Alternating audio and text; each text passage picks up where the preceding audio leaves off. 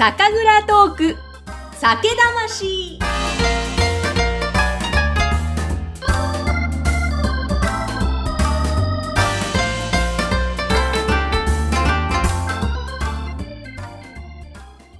皆さんこんにちは。酒蔵ナビゲーターの山口智子です。今回の配信はクラウドファンディングでご支援をいただきました中島琴美さんの提供でお送りしていきます。さて、今回の酒魂のゲストは、京都府宮津市から白霊酒造の販売二課課長、岸田信也さんです。よろしくお願いします。どうぞよろしくお願いいたします。お願いします。いいですね。目も笑ってにっこりの満遍の笑みでご挨拶いただいてありがとうございます。ありがとうございます。あの、京都も広いですよね。その中の宮津市っていうと、はい。どういうところが特徴のどんな地域ですか？あ、えっ、とですね、あの、京都の日本海側の方に位置する場所でして、えーまあ、いわゆる、あの、丹後地方というふうに言われる、えー場所にありますね。で、あの、まあ、丹後地方に関して言うならば、もう、ほんまの京都の一番端っこ、もう、あの、ね、あの、もう、突端の方な感じの、えーとこですね。まあ、あの、ね、えー海外に近いようなととこでなりなりますけどね、そんな場所になりますね。あ、海外に近い。うん。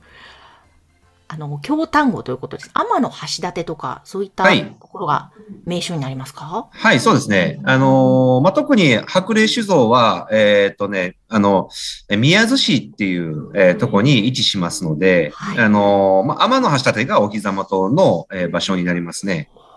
へえーですから、はい、あのーまあ、もう本当に、あの、地元っていうのは、あのーまあ、お土産物屋さんが立ち並ぶ、えー宮津市の、あのーまあ、天の橋立の、えー界隈が、まあ、いわゆる地元になりますね。へーということは、あの、海の幸も結構美味しいんでしょうね。いやーもう、あの、もう、すいません。単語って何もないので、あの、もういわゆる海の幸がね、あの、まあ、海の幸だけじゃないですよ。山の幸ももちろんありますんで、うん。えーそういった意味合いでは、もう、あの、食の宝庫と言われているような場所ではありますね。いいですね。何が一番おすすめで美味しいとかありますか、いやー、私はね、やっぱお魚ですよね。はいあの、特に、えー、まあ、寒ぶりとかね。寒ぶり。はい、はい。もう、まあちょっとね、時期はずれちゃいましたけども、あのーね、稲で上がるブリがね、またうまいんですよね。ああ、はいそうなんですね。油が乗ってるんですよ。いやたまらんです。たまらないですね。それと日本酒と。あ、ですね。日本酒も最高ですね。へあ、それとね、カニもね、上がるんで、ーそうカニも取れるんですよはいへえなので、もう、あの、もう、冬場のね、一大の名産って言ったら、もう、あの、カニとブリ。ええ、そんな感じですね。もう、たまりませんね。はい。はい。日本酒、最高です。最高ですね、合わせるの。はい。いやー、そんな海の幸もまあ山の幸も食べるものは宝庫だという、そんな宮津市なんですが、そこにあるこの白霊酒造。まずですね、まだあの白霊酒造のことをご存知ない方のために、どういった蔵なのか、ぜひ教えてください。はい。えっ、とですね、あのーまあ、創業がね、割と長いんですよね。昔からある、えー蔵なので、1872年、えっ、と、店舗時代ですね。あのまあ、いわゆる、えーまあ、や約今、あの、190周年ぐらいになると思うので、まあそれぐらいの、えーまあ、あのまあ、創業なんですよ。はい。はい。で、えー前身を、あ実は海鮮問屋をあやっとった、えーところで、まあ、あの、まあ、年貢米が、こう入るので、あのーまあ、いわゆる、えーお酒作りをやってみましょうか、とうんいうことで、えー創業になりました。はいすごい歴史ありますね。はい。なかなかありますね。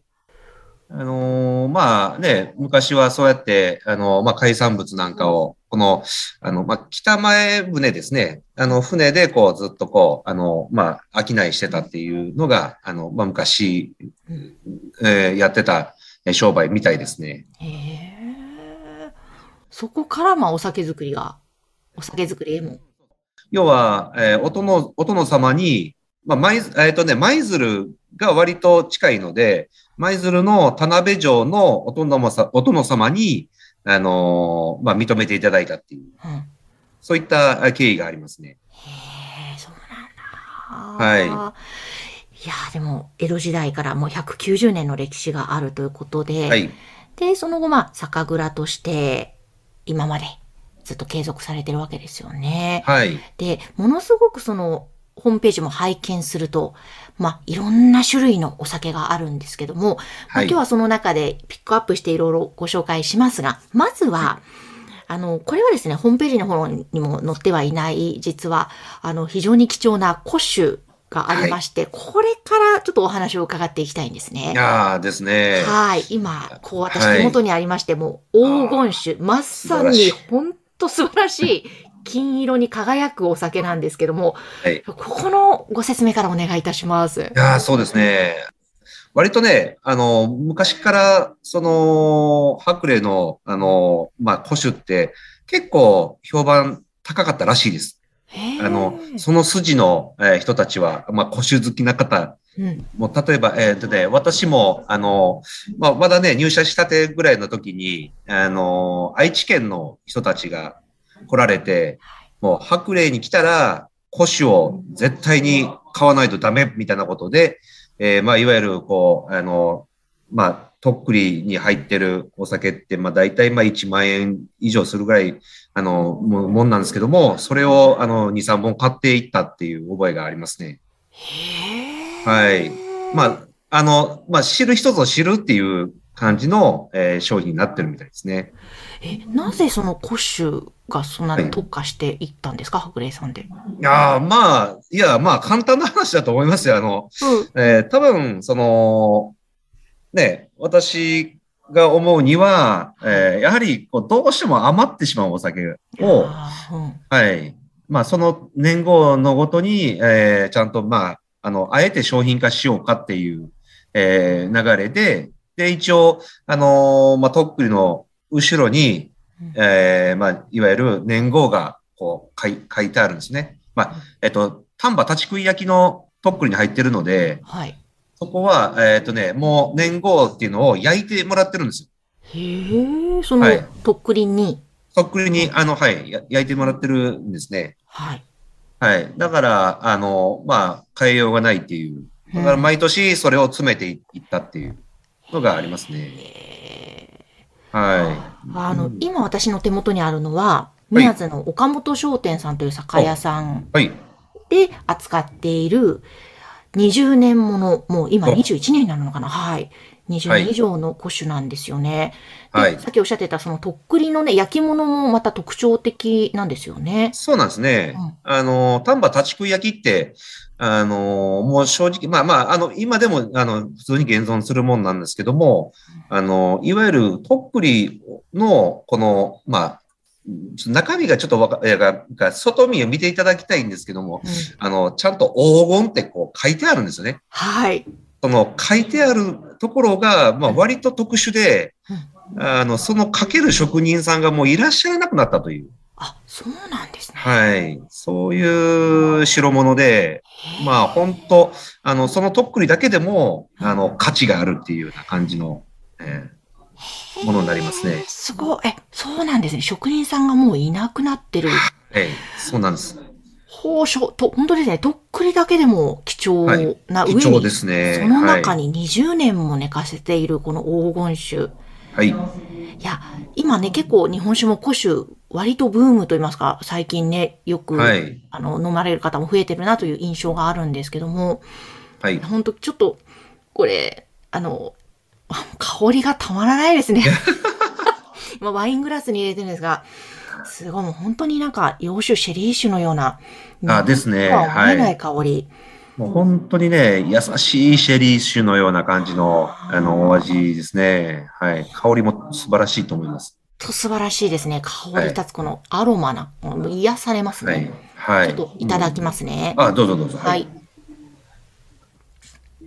あーうーん。はあやばいですね。これはちょっと、これ、あの、はい。古酒って割と、うんあの、癖があるとか、まあ、そこもね、特徴で美味しいんですけども、こはいの黄金酒、白麗さんのこの20年ものの場合、確かに癖もあるんですけども、うん残らないというか、割とそうですね。スッと入ってくるんですよ。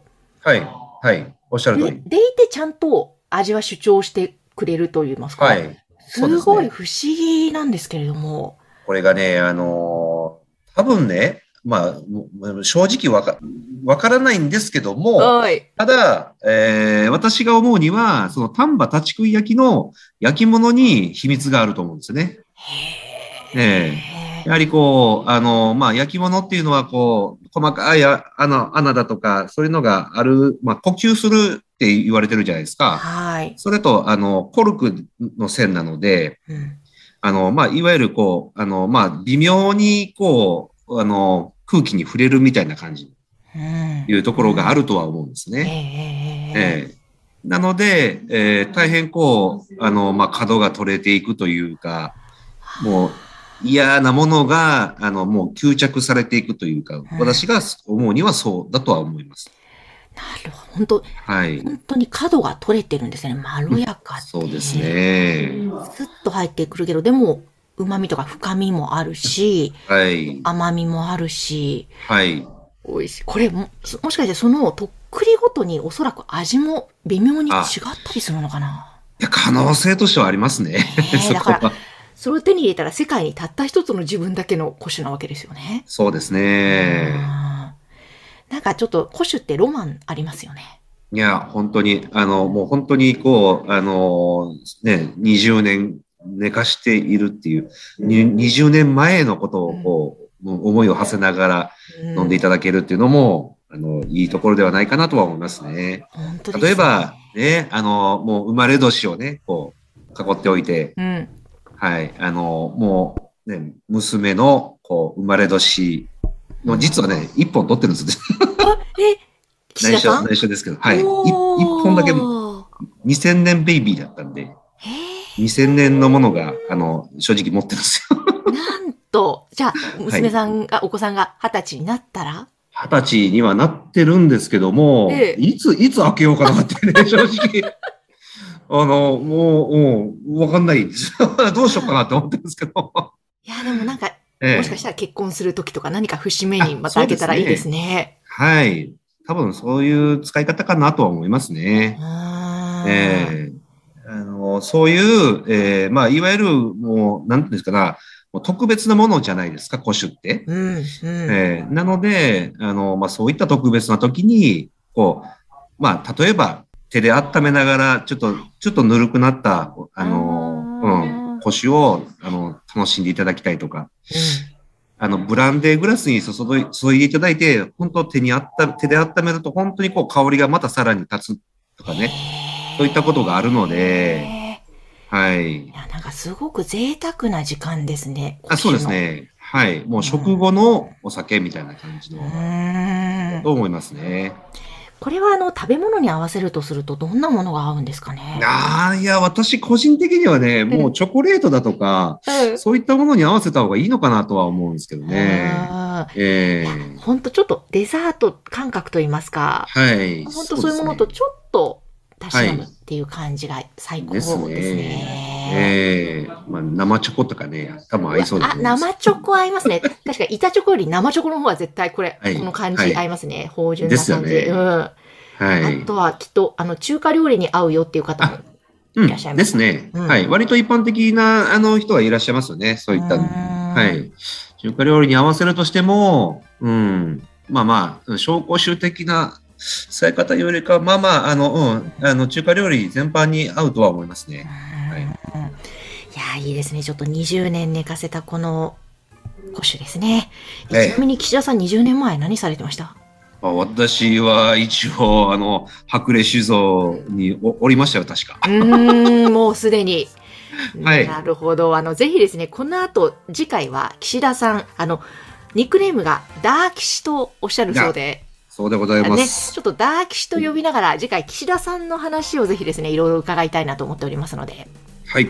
はい、よろしくお願いします。えということで、今回はちょっと白麗酒造のこと、また宮津市、どんなところなのか、そして、はい非常に貴重なこの20年ものの古酒を飲みながら、古紙の話をご紹介しました。はい、このですね、20年ものの古紙なんですが、宮津にある岡本商店様で取り扱っております。えこちらのホームページを番組の説明欄に掲載しておきますので、ぜひそちらからまずは情報をご覧いただきたいと思います。はい。さて、ここまで岸田さんありがとうございました。次回もお付き合いお願いします。はい、ありがとうございました。さあ、今回の配信は、クラウドファンディングでご支援をいただきました、中島琴美さんの提供でお送りしました。それでは皆様、今宵も幸せな晩酌を。